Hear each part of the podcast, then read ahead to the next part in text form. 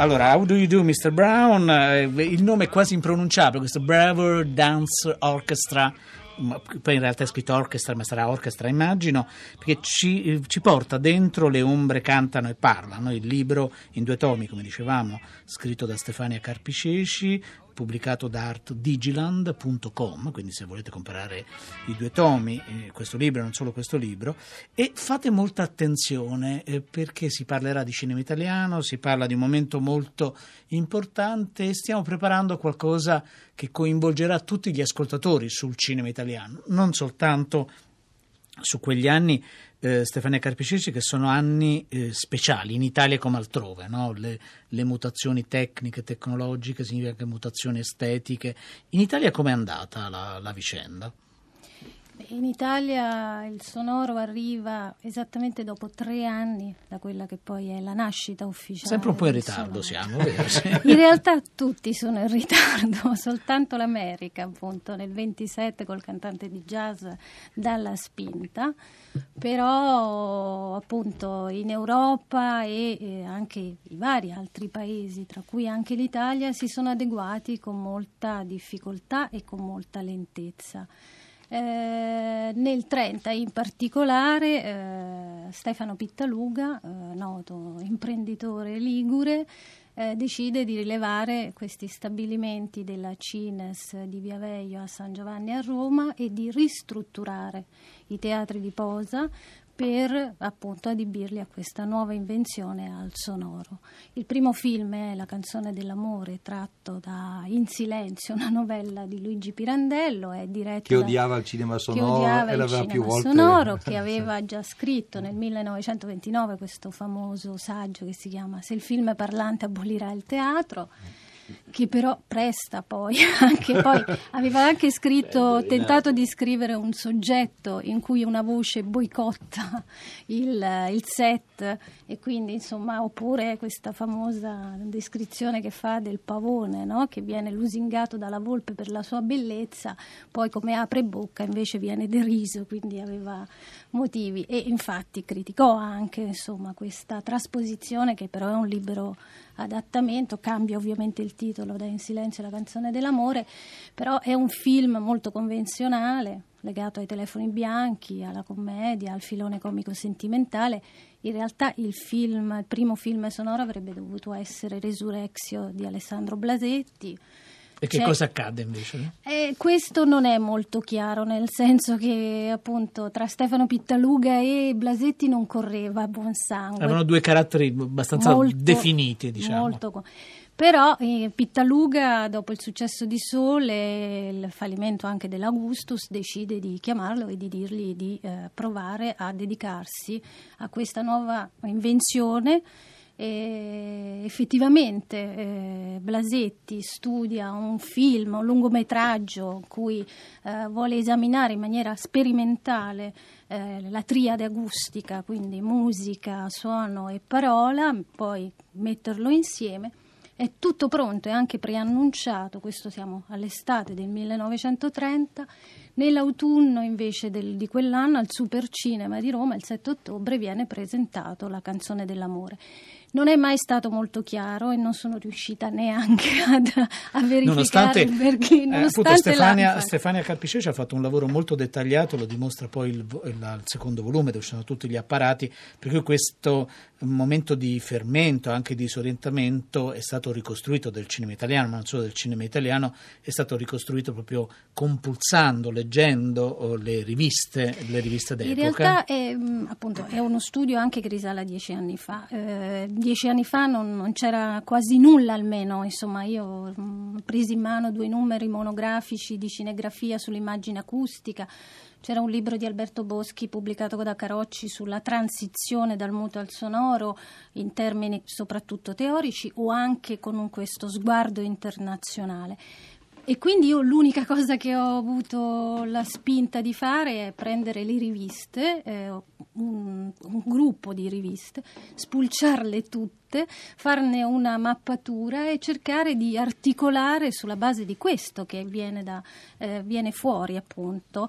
E, anche di anonimi cronisti, anche di giornalisti sconosciuti, tentare di vedere... Cioè oltre... della casa dei magrelli dell'epoca, no? Ma- si chiamano Magic. Magic qualcosa.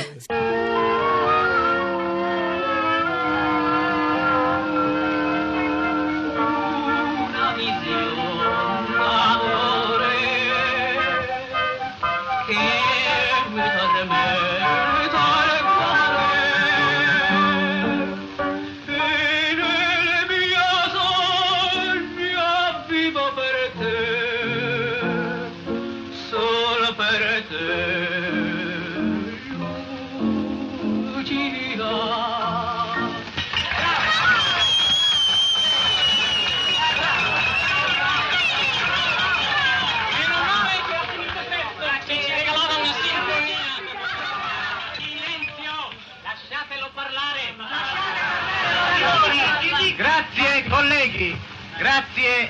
anche per quelli che hanno fischiato.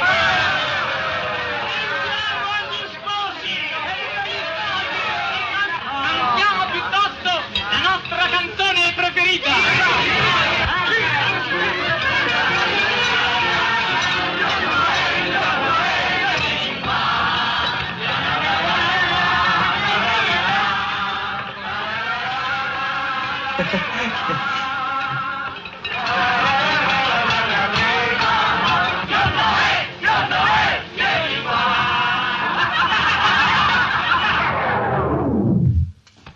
parlano, cantano, suonano, fanno tutto loro. E noi?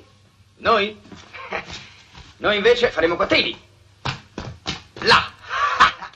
Qui parlano, cantano, suonano e questo è il primo film italiano in cui si canta, si parla e si suona appunto la canzone dell'amore, diretto da Gennaro Righelli che era tra l'altro il nonno di Luciano e di Sergio Martino, produttore e regista che hanno dato molto al cinema italiano diciamo negli anni, dagli anni 60 in poi.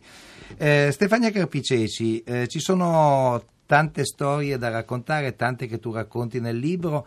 Mm, Quando si lavora così tanto su un argomento si trova sempre qualcosa che, che mm, si può definire imperdibile o comunque che stupisce anche lo stesso autore che ci lavora, che magari crede di conoscere tanto bene quell'argomento ma che scopre una cosa in più. Ci vuoi consegnare qual è la, la gemma tra le gemme che ritieni di aver scoperto?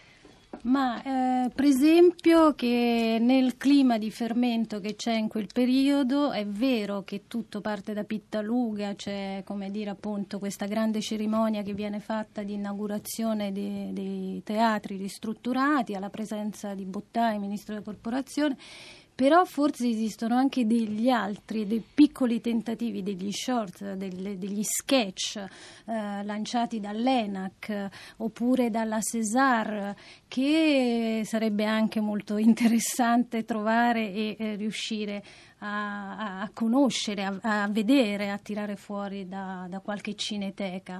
E poi sicuramente l'argomento secondo me più stimolante è quello del problema delle pluriversioni e quindi nel momento in Che cui nasce proprio nel momento in cui il cinema Eh, certo. trova c'è la il parola. problema della traduzione, il doppiaggio non arriva subito, eh, in Italia appunto nel 32 e, que- e quello è un momento drammatico eh, perché gli americani cercano di riprendere comunque il mercato, ma c'è il problema della lingua, quindi l'universalità eh, delle immagini del cinema cosiddetto muto eh, si perde e non si sa come risolvere la questione.